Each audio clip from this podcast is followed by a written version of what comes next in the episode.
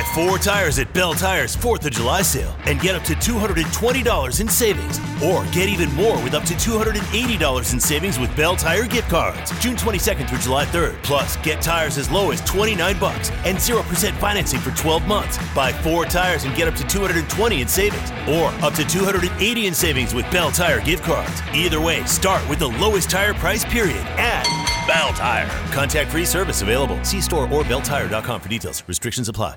The Leslie Marshall Show, the only true democracy in talk radio, of, for, and by you, the people. Live nationwide and streaming live at lesliemarshallshow.com. Call in with your thoughts at 888 6 Leslie. I would like us to continue in September. I doubt the map will be that much different than seventh grade math.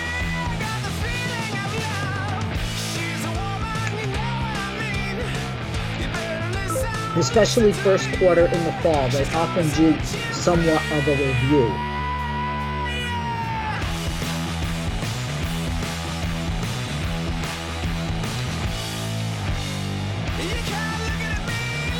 Now,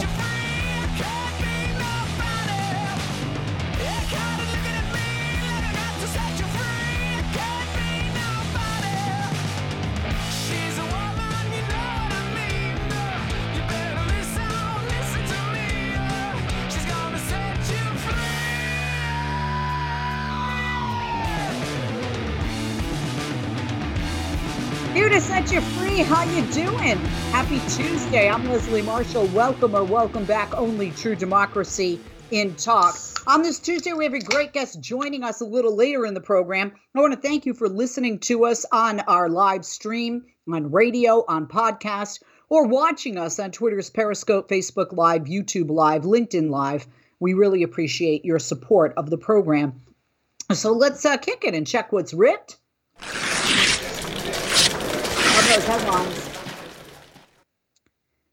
Former President Obama today, yesterday, excuse me, said that Congress needs to pass voting rights legislation and they need to do it before the 2022 midterm elections or American democracy could be at risk.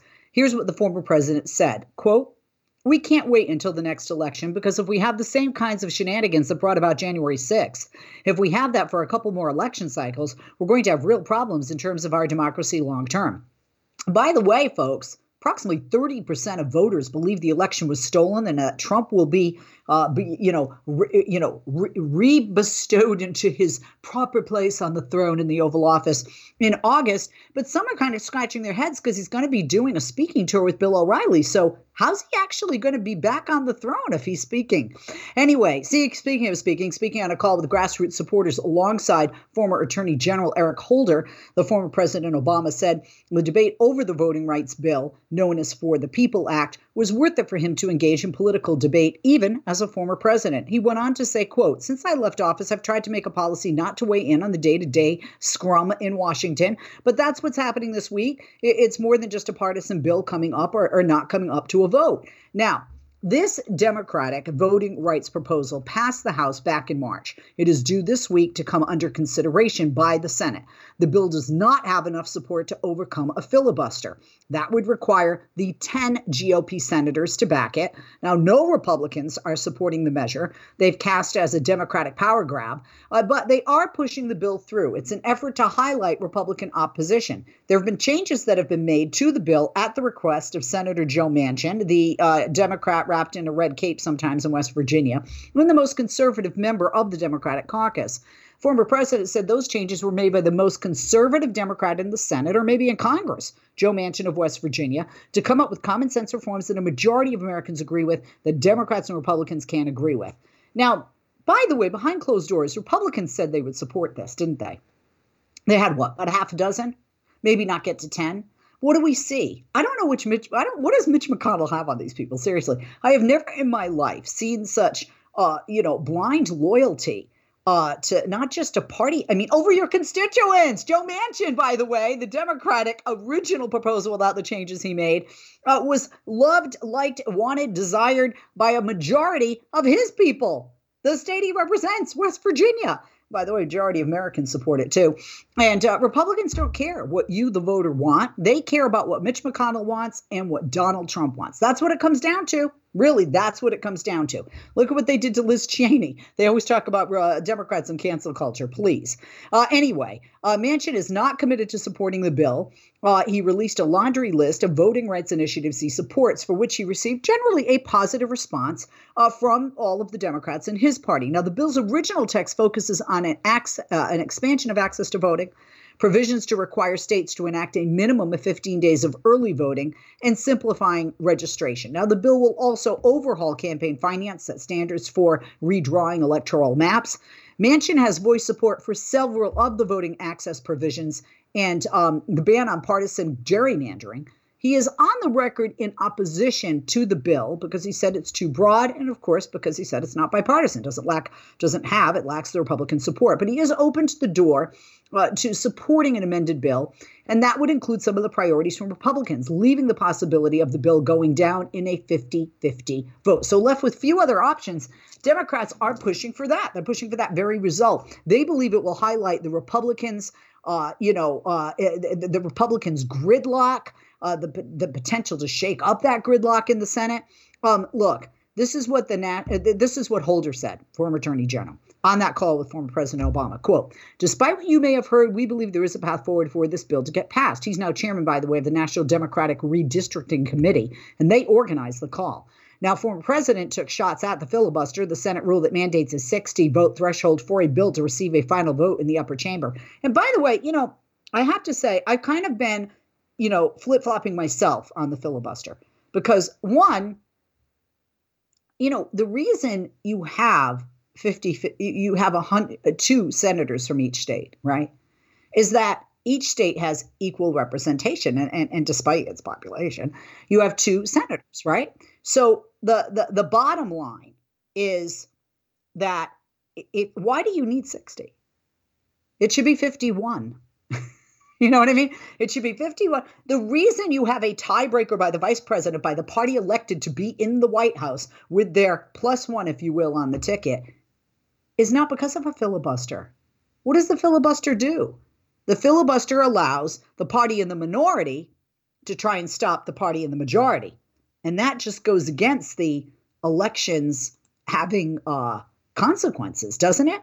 Mark, I don't know how to pull up what you just sent me. To be honest with you, it popped up. Maybe you could pop it up again because uh, I know we we have some uh, breaking rules. Uh, I mean, excuse me, breaking news on this. But I, I have to tell you what really, what the thing that also bothers me is Democrats are in power now, but when Republicans are in power, if you nix the filibuster, well, then you're you know shooting yourself in the foot later. Uh, Marky Mark, can you resend uh, whatever you sent me? I don't know how to access it. No. Can't hear me? Okay. Oh, here it is. Thank you very much. We have some breaking news. Senator Joe Manchin will vote to move to debate on voting rights legislation, the For the People Act. It's a real step forward, by the way. This means that something like his compromise could pass the Senate if the filibuster were ended. That should force a debate on the real consequences of keeping the filibuster. Okay, so this is a, this is a big deal. This is a, a good deal, and Joe Manchin is finally acting like he's part of the Democratic Party. Uh, progressives, by the way, have called to nix the filibuster because Republican opposition has uh, slowed the president's uh, legislative agenda. The majority of the uh, voters will. And uh, certainly the majority in rule of House and the Senate's will. Centrists like Manchin do continue to defend the filibuster as a guarantor of political minority rights. And he's right when Democrats aren't in power because power shifts. We know that, right? Republicans, Democrats, they both get it and they both lose it. Obama said the filibuster is not in the Constitution. He is correct on that. He would be. He's a constitutional lawyer, It was a constitutional lawyer. It allows a determined minority of senators to block legislation supported by the vast majority of Americans. Now, additionally, more than 480 state lawmakers from all 50 states signed on to a letter urging Democrats in Congress to pass federal voting rights legislation because they plead, we are out of options. We need your help. Let's rip another. Here is audio of Senator John Hickenlooper uh, and uh, reminding everyone that the vote in the Senate today is the beginning of a very long fight on voting rights. Take a listen. Should that be a bill that's part of also how voting works, or should you have that as a separate up or down vote? I mean, that's sort of the other thing is, is, is, is HR 1 too big? You know, should you be tackling these piecemeal, uh, one piece at a time? Uh, again, I think we're going to be faced. We will have to go back if if you're correct. And being the optimist I am, I'm I'm still hoping that we'll get 10 Republicans that will allow us to debate these issues uh, on the floor. If that doesn't happen, then we're going to have to go back and, and start from scratch. And, and at that point, maybe we do take the crucial components of voting rights and, and take mm-hmm. them one at a time. The, the key is we've got 34 states uh, where their uh, state legislatures are voting to restrict voting access. That's not good for this country, not good for democracy. Absolutely not. Democrats will force Republicans to vote on every piece of For the People Act if they filibuster that bill today. I'm a pessimist. I imagine they will. Senator John Hickenlooper, as you know, is a Democrat from the great state of Colorado. I say Colorado because I always say Colorado, being from Massachusetts. I'm Leslie Marshall. Quick break when we come back. Rest of what's ripped from the headlines. Our guests later on. Don't go away. If you miss Leslie on TV this week, catch up at lesliemarshallshow.com.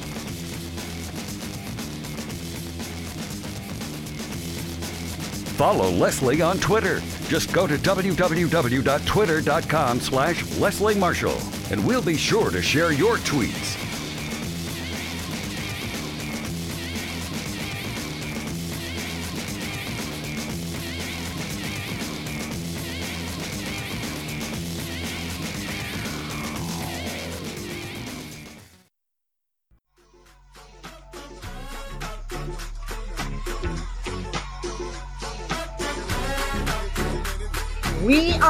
I'm Leslie Marshall. Welcome, welcome back. Only true to democracy and talk. Our guests will be joining us a little later, but let's continue.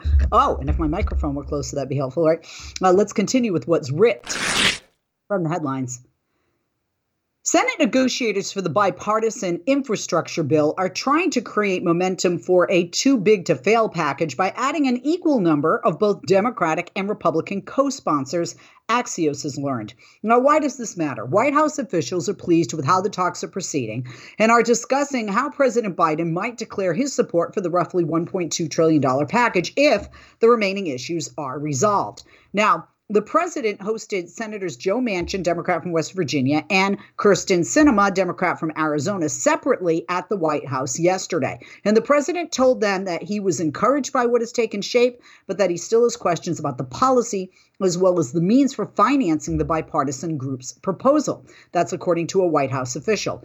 The president also made clear that he is at the same time focused on budget resolution discussions in the Senate According to that official as well, a group of legislative directors for the G20 bipartisan group of senators plan to further discuss the details of the proposal among themselves today. And that's according to sources familiar uh, with that meeting, who also reported that to Axios. Here's the big picture on this members of the G20 emerged from the Senate hideaway office of Senator Rob Portman Republican from Ohio yesterday at night, last night, and they expressed confidence that they could have a deal. So, look, if they can do infrastructure, they can do voting rights. The problem is Republicans don't really want to do voting rights as much because it doesn't benefit them. I mean, look at the legislation in these states by fellow Republicans. What are they trying to do? They're trying to make it harder for people who normally vote Democratic, especially those in minority communities, to vote by removing ballot boxes, not allowing people to vote on Sunday morning when that may be the only time that you can vote. I mean, hello, not everybody goes to church on Sunday morning. Not everybody goes to church. And not everybody goes to church into church. Some people just drop to their knees at home and you know talk to the good Lord without having the stained glass windows. So um, uh, Susan Collins says, "quote We are making significant progress, but it's not over until it's over." Then again, I don't believe anything she says. The other side, progressives remain leery and are aiming for much more spending, potentially in multiple packages. And uh, Senator Elizabeth Warren, who I do believe, a Democrat from Massachusetts, my home state, says, quote, make no mistake, I'm not voting for some bipartisan deal until I see every other part of the infrastructure package and know that in total, we have what we need. Uh, she said, We're not going to have an infrastructure package that when the train leaves the station, childcare is left on the platform along with the clean energy and other uh, priorities. Uh, here's what driving driving the news on this. Several additional senators from both parties are expected to come out in favor of this bipartisan package this week. The key to employ a one and one or Noah's Ark strategy in which each supporter would bring a colleague from the other party to build Republican and Democratic support for the package equally. By the way, this would be incredible if Democrats and Republicans did this, not only for infrastructure, because it's a huge job creator, it actually would help Joe Biden, Uh, it helps our economy. It helps people out there who want, you know, better paying jobs and are saying, you know, it's not the unemployment, it's that I don't want to get paid, you know, like seven dollars and change an hour uh, working at a fast food place. And and and then in addition to that, it would help uh, congressional members in the House and the Senate because they are so they're viewed so unfavorably when you look at the polls by the voters. So the goal here is to shift the focus to the number of Republicans getting on board as opposed to questions about how many Democrats, particularly progressives, will be lost through these bipartisan negotiations. They went from 10 to 21 supporters pretty fast. They think there are others interested, at least Senator Angus King, an independent in Maine. Well, that's what he is saying. He said, I think that's an important part of the dynamics of the group that it not be viewed as slanted one side or another, because Infrastructure is something we all need for crying out loud. We need clean water. We need a, a, reliable, uh, updated power grid. Uh, we need broadband. Uh, we we need our roads and bridges uh, not to be falling apart. So here's what we're hearing: less moderate Democrats are also being sold on the notion that every dollar President Biden gets here is one dollar less that he has to spend on reconciliation. And the president's support for the deal isn't assured. Both sides have yet to agree how do you pay for the additional spending? White House Press Secretary Jen Psaki emphasized yesterday that increased money from IRS enforcement could be the easier way to find additional revenue. She also didn't rule out paying for some of the package with deficit spending. The White House is still committed to the corporate and personal tax increases that it proposed back in April, and it likely will pursue those in a parallel package it's expected to push through the partisan reconciliation process. Here's what to watch. Time is running out on this. Leaders on both ends of Pennsylvania Avenue are growing impatient. This is the Senate's last week in session before a two week recess to mark July 4th. And when the senators return in a couple of weeks, they'll have only three weeks to meet the deadline that was set by both the White House and Senate Majority Leader Chuck Schumer uh, of voting on an infrastructure bill by August. So they got to be smart. Schumer and the Senate Budget Committee, they are. They're moving forward with a backup plan just in case. Let's rip another. Yesterday, a federal appeals court blocked a judge's ruling that overturned California's 30 year assault weapons ban. Uh, U.S. District Judge Roger Benitez ruled earlier this month that the ban was unconstitutional. It likened the AR 15 to a Swiss Army knife. But the Ninth Circuit Court of Appeals, a very liberal court, uh, has now granted a stay pending appeal. Now, this stay issued by the now three judge panel is pending decisions in other gun cases that are now before the court, according to the LA Times. California has one of the lowest firearm mortality rates in the United States. Can I say that again? For people that say, what good does gun control or gun measures do?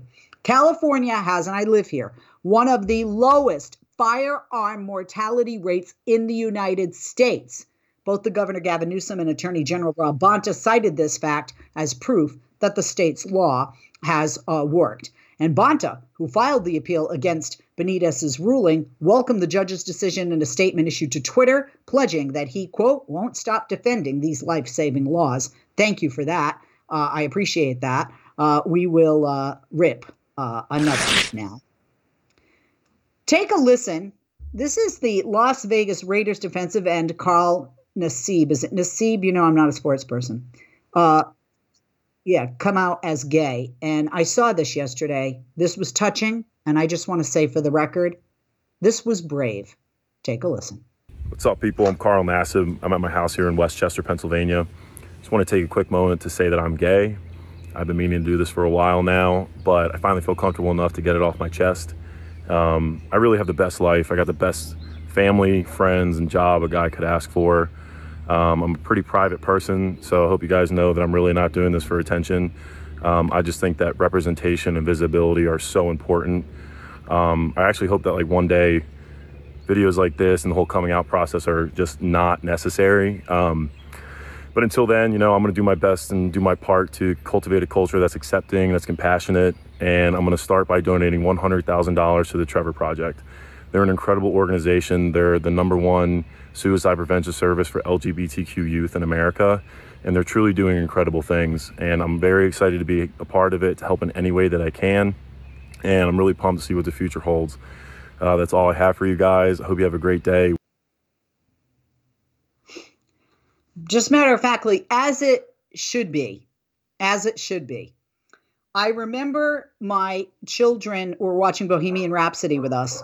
My husband and I paused after Freddie Mercury's character, or Freddie, the character played by uh, Rami Malek, um, you know, kissed a guy. We paused And we said, okay, kids, we want to discuss this with you. And they looked at us and they're like, what's their to discuss? They're gay, they're two guys, and they're kissing. Absolutely. Because we grew up in a different time and my kids have grown up in a, a, a, are growing up, thankfully, in a more tolerant time. I'm Leslie Marshall. We're going to take a break. When we come back, we're going to talk with our guest. I hope you'll stick around here on the only true democracy and talk. Uh, keep uh, joining us. You can join us in other ways at Leslie Marshall Talker on Instagram, Facebook, facebook.com forward slash The Leslie Marshall Show, on Twitter at Leslie Marshall, and LinkedIn at Leslie Marshall as well. We're going to take a break and we will be back right after this. And I'm going to take care of my dog who is trying to attack the exterminator. We have ants. We'll be back.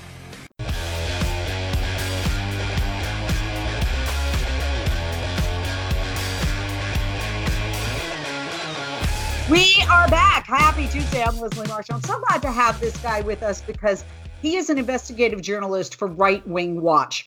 I adore their tweets. I adore what they do. And as a liberal, well, I, you know, appreciate the watch of those on the right. They're a project for people for the American way. They're dedicated to monitoring and exposing the activities and rhetoric of right-wing activists and organizations in order to expose their extreme agenda. Check out the website rightwingwatch.org. Like I said, investigative journalist for Right Wing Watch. Our guest today is Karim Zidan. Hi, Karim. Thank you for joining us and welcome. Hi, Leslie. Thank you for having me. It's a pleasure to be on today. Yeah, and it's a it's a pleasure, and I mean that. I love. Uh, you can see how many retweets I have of uh, you guys' stuff as long as I'm looking. You know, when you're posting. Um, let, let's talk about the digital far right because a lot of things that led up to January 6th were the ability to misinform, to brainwash, communicate, and gather almost like you know in a gang uh, you know uh, uh, you know through uh, you know di- digital means um, it, it, you know we're, we're learning right now that some of this appears clearly to i think it had to right clearly obviously to have been planned beforehand what your investigative reporting uh, and research found so, uh, so far with regard to how much stuff was planned, how much of that was very visible online, known perhaps by authorities like the FBI uh, prior to what occurred on January 6th, prior to the insurrection? Well, honestly, if we're talking specifically about misinformation and really uh, just just a deluge of, of stuff that we've seen over the past few months, really unfortunately, I hate to say this, but it's been obvious for a very long time. I'll take QAnon as a, as a great example here. Now, QAnon groups have been ignored on Facebook and Instagram, etc., since I mean, since since it started, really. Sure, it started on 8chan and 4chan, but it quickly emerged into the mainstream and was widely accessible on Twitter, Facebook. You had all these tons of large groups and of course, information, I mean, you have something with the size and capacity of Facebook, it's easy to spread misinformation. It's easy to spread any information, actually. And it's easy for people to gather and create these little echo chambers for themselves. And unfortunately, with the way uh, Facebook's algorithm works in the first place, lots of people who ne- didn't necessarily like even care about QAnon ended up seeing stuff like this and ended up being to a certain extent radicalized by what we saw. So really, there was a lot of that in the mainstream. Like, uh, I, I would venture to say that had we not had had Facebook and Twitter and Instagram intervened earlier on, like sure we saw all the deplatforming happen, you know, in the lead up or just following the uh, the presidential election and in the lead up to the insurrection, just post the insurrection, but truly had we seen this happen in 2018, we might not have been dealing with a QAnon the size that it is right now. We would not be dealing with this massive digital cult that we're dealing with right now. Had it been sort of cult from the beginning, had it been uh, monitored correctly, regulated correctly. And I really emphasize monitoring here because most people seem to act as if this suddenly emerged in 2020 yeah. or how did this happen? What I always, what really disappointed me was seeing the question, how did this happen? Well, it's obvious, isn't it? It was around you. You just treated it like it was a joke for so long. That's the problem here. It's not, and it's nothing else. They they they saw these platforms accessible to them and that's what they went and did so of course a lot of this was was obvious a lot of the radicalization that led to then this nationalistic fervor and this uh, this uh, racial tension all sorts of things and sort of political divide and uh, schism that we saw as well all was built up over a series of years it wasn't necessarily uh, Im- immediately planned. And of course, we did see plans for the insurrection. We saw it on Parler, we saw it on Twitter, we saw rallying calls, we saw people building up to events, we saw people calling for people to go to the streets, to be violent if needed, to defend their country. All this sort of coded language calling on people to protect what is theirs, basically. So, of course, a lot of it was absolutely planned. And this is, for, to a large point, the fault of these mainstream social platforms like Facebook and Twitter. I, I want to talk, you know, we talk about planning before, okay? But in the months since the insurrection, um, is it fair to say that this far right group of people continues to shift and evolve? And if so, how? Oh, I'd say, Leslie, it's been a fascinating eight months to say. I mean, I say fascinating, of course, as a uh, as, a, as an investigator and as a reporter, mainly because it's just incredible to see things move at the speed they have and evolve at, at the rate it has been evolving. But other than that, it's been quite, of course, chilling and terrifying, I think are the terms that we should really be using here, because we've seen the far right go from mainstream platforms. And as they become deplatformed, they found alternative platforms that are still serving their purposes. Do you think then? Do you think then Facebook, Twitter, for example, uh, and Google removing Parler uh, made it easier for these people and stoked the flames of their anger by uh, take by not having it in plain sight anymore.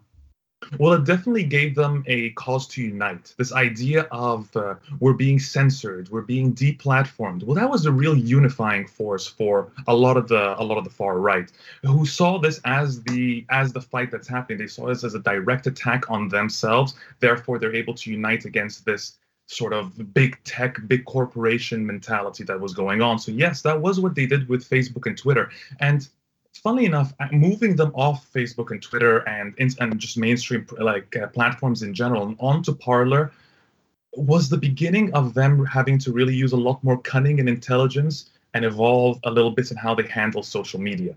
So once Parler didn't really, Parler's heyday didn't really last very long, did it? So Parler really did emerge in the lead up to the uh, presidential election, I mean, sure, it was around beforehand. I'm just saying when it became significant was in the lead up to the most recent presidential election and during the insurrection. Of course, its collapse came shortly thereafter with its removal from Apple, from Google, and Amazon Web uh, Cloud Services removing it entirely, making it very difficult for Parler to to function at all. And as people realized that, okay, Parler's clearly not going to work, they found a lot of other alternatives that have been very useful to them. To name just a few, there's Gab, which is again a, a, similar Twitter alternative, but really specifically known for the far right and extremists. Like nobody's using Gab just because they don't like Twitter. That's just not how it works. Uh, Telegram is an interesting platform as well because it provides both uh, end-to-end encrypted messaging. You can create pages on it, and it's very similar to sort of Facebook pages and communicate with followers. Or you can have these large chat rooms in it as well. So Telegram is really this very interesting platform that allows for a lot of different uh, ways of interacting with people. And of course, a lot of the far right have already moved on to there and have well over 100,000 followers. There are tons wow. of QAnon pages on there as well on Telegram that have well over 100,000 followers easily. There's quite a few that I've been monitoring recently.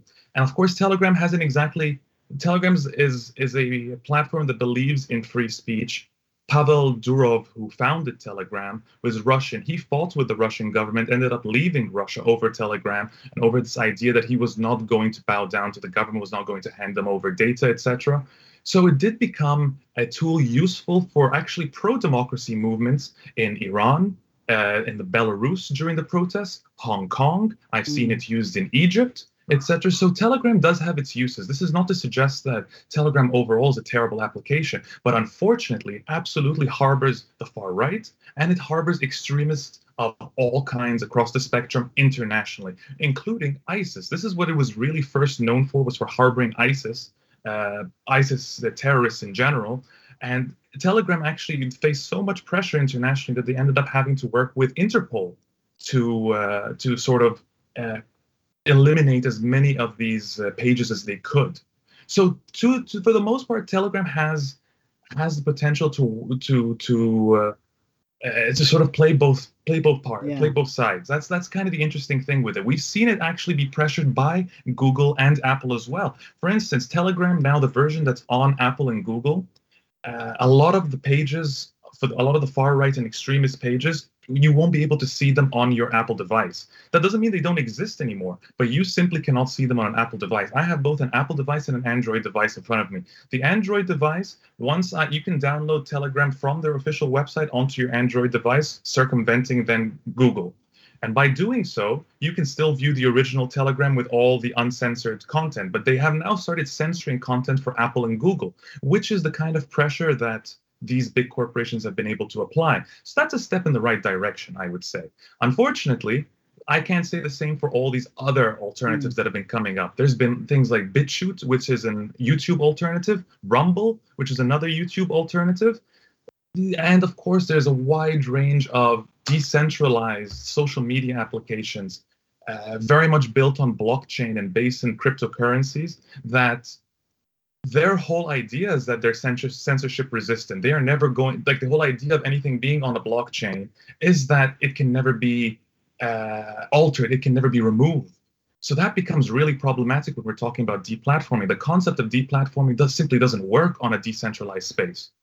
Especially so there's a lot to deal with yeah with those options and alternatives you know on parler and other places uh, i'm going to ask you a question. We're going to take a break and come back to have you answer because uh, we're up against a break. Um, we know they found new ways to communicate okay? And, and to spread their conspiracy theories to spread disinformation. Would you say when we come back from the break that the conspiracy theories have grown crazier and larger? And is the disinformation even even more um, false and, and, and lacking truth because we know the big lie about the election. We know there are people that believe that President Trump will take his rightful place in the Oval Office in August, despite touring the country with Bill O'Reilly on a speaking uh, tour. Uh, but we will uh, we'll talk more with our guest right after this. I'm Leslie Marshall. We're talking to Karim Zidan, investigative journalist for Right Wing Watch. Back after this. Don't go away. If you miss Leslie on TV this week, catch up at lesliemarshallshow.com. We are back on Leslie Marshall. Welcome back. We are speaking with investigative journalist for Right Wing Watch, Karim Zidan. Uh, check out their website, rightwingwatch.org. Uh, we're talking with Karim uh, about uh, the digital presence uh, by the extreme right. And we're talking about conspiracy theories, disinformation, and how that has changed, perhaps grown and morphed into even bigger conspiracy theories and more disinformation since January 6th. Uh, Karim, is it is it worse as far as the conspiracy theories and the amount of disinformation that these platforms or these people on these platforms who are extreme uh, righties uh, and Trump lovers that they're spewing? Well, I think that since we have seen them migrate to these alternative platforms like Telegram and a surge of followers come and join them, it has emboldened them to be a, a lot more, to incite a lot more violence, in my opinion. To generally, the extremist rhetoric has increased uh, tenfold, in my opinion, based on at least what I have been monitoring. And I monitor a wide range of things from fascist fight clubs to you know racist uh, fashion brands to the Proud Boys to QAnon groups to all sorts of things, and I have seen an increase in race in in uh, extremist uh, rhetoric from absolutely all of them. As for misinformation, well, I would say the interesting thing here is that there's been like an amalgamation. Uh, you have QAnon has joined with the anti-vax, has joined with also with with you know uh, the uh, election fraud narrative, of course, the false election fraud narrative, and a wide range of things. I find that the conspiracy theories have all sort of joined together to create this one giant monster that we now have to face. It's very hard, or at least this giant Venn diagram. And truly, the central circle within this Venn diagram continues to grow and grow and expand, almost taking up the entire space of this Venn diagram. So it's been a little absurd, I think, watching these alternative spaces uh, for the last while, because I've seen even, let's use the Proud Boys as an example. The Proud Boys rhetoric has generally been very standard. Their Western chauvinist mentality. We've seen them at protests. We know we know what they're about. But there have been recent, let's say, divisions within the group. One one one page on Telegram that was known as Proud Boys Uncensored, which was run by one of the Proud Boys chapter leaders at the time, or believed to have been, a guy named Todd M. Clark. He changed the name of the Proud Boys Uncensored page to the Western Chauvinist and has since gone on the most disgusting white nationalist anti-Semitic rants I have ever seen on the platform. Like truly some of the most vile stuff you will see. To the extent that he like, he, he even was commenting on like Israel Palestine stuff. He was going above and beyond what the Proud Boys have historically done.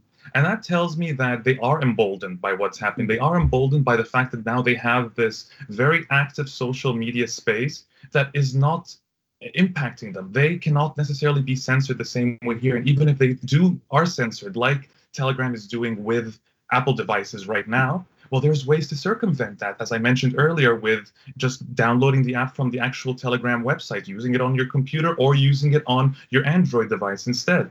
So they are absolutely emboldened. There is a lot more uh, violence rhetoric and that has not diminished, unfortunately. And they're entering into interesting spaces as well, such as the cryptocurrency space. We're seeing people such as like the so-called Stop the Steal uh, uh, movement's leader Ali Alexander has uh, disappeared ever since. Mm. I mean, this is one of the people who was really inciting a lot of the, the build-up towards the insurrection in the first place, and he disappeared immediately thereafter. Well, he resurfaced, but he didn't resurface to immediately sort of push his political agenda again. He resurfaced to start pushing a decentralized social media space called BitClout, which is based on cryptocurrencies, basically. And the idea that every single individual gets a, val- a monetary value based on their clout or reputation. It's a very strange dystopian environment. And he has since been preaching a lot about uh, decentralized social media spaces, how they cannot remove us from the web, how this is the next fight, and Web 3.0 is the next fight. So, does that narrative is very significant.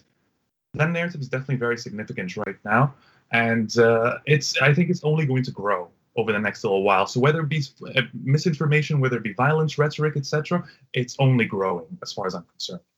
You know, some people look at January 6th as the climax or the end uh, of what happened to this movement. Uh, you cover the far right and have continued to, to cover the far right's relationship to, as you mentioned, Parler, Clubhouse, cryptocurrencies, m- many other things. Uh, you believe, Karim, uh, I have read that in essence, January 6th may have been the beginning, not the end of the digital movement on the far right. Is that because um, are, are, there numbers because, like you had mentioned, over hundred thousand, like boom, you know, overnight? Uh, is that because you see this group growing and because you see more areas where they are uh, expressing themselves and, and and maybe gathering more supporters, recruiting people, if you will? Absolutely it really does come down to that. It comes down to the fact that they were removed from the mainstream the mainstream platforms, which by losing your Facebook pages or Twitter profiles, that could that should be the end of certain play. And, and by the most part, it does relegate them to sort of the dark cesspools of the internet to a certain extent. Yeah. But as more people on the far right continue to adapt, continue to evolve, and continue to understand this new technology as it emerges, so will these movements grow on these platforms. Their ideas will grow and they will adapt to new ways of uh, spreading their message, radicalizing youth, and fundraising.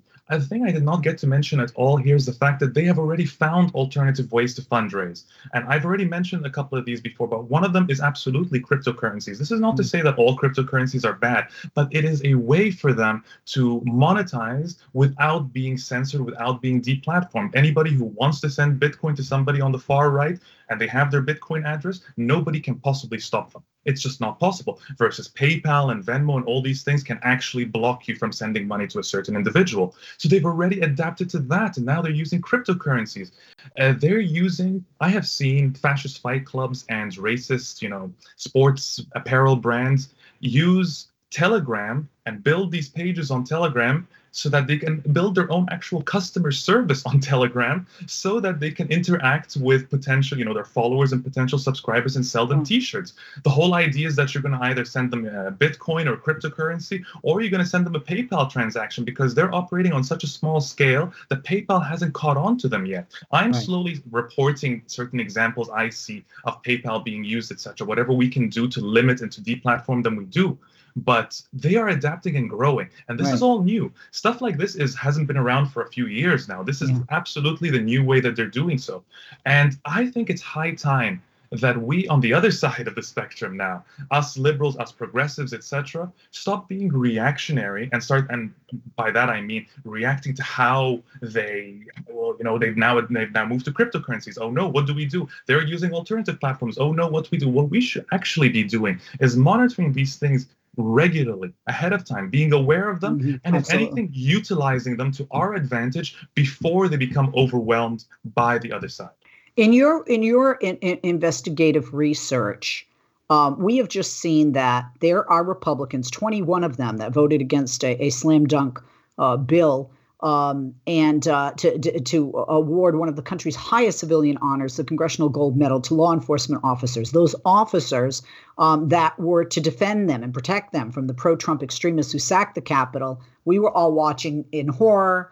Um, I, the majority of Americans consider what we saw on January 6th an insurrection. The majority of Americans want some kind of a commission and a committee. Uh, they want to find out what happened. They want to know the truth. How powerful are these conspirators, these extreme right wing right wing excuse me organizations? Um, how powerful or or how tight is their hold on Republicans? Because we're seeing in numbers today, what approximately 30% of voters believe that Trump, the election was a lie and Trump will be reinstated, which a lot, you know, obviously a lot, if not all of these people on these platforms do. Um, do, do you see um, some of these Republicans paying allegiance to these groups? And, and if so, why? They're not the majority of the people in their party.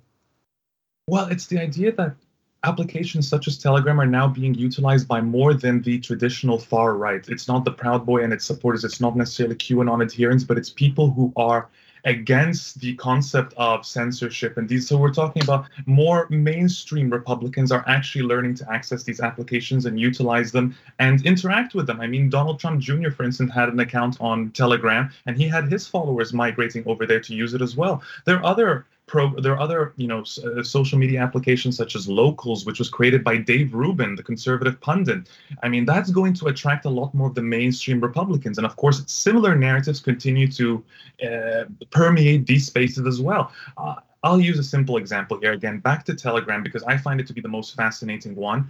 Is that I regularly see, even if it's a QAnon group, if it's a Boogaloo movement group, whatever sort of group, extremist group we're talking about here, I regularly see links to, say, the Daily Caller, to the Washington Examiner. So they're they are all sort of reading the same content, spreading the same content, and trying to expand their own echo chamber, trying to sort of solidify their own narratives and find like-minded individuals. It would not surprise me in the slightest if many of those Republicans either subscribe to those Telegram channels, have at least been reading the links that are then sent onto these telegram channels but in some way shape or form a lot of the same content and the same narrative is passing through different platforms. That's part of the danger right here leslie. So that's a great question honestly.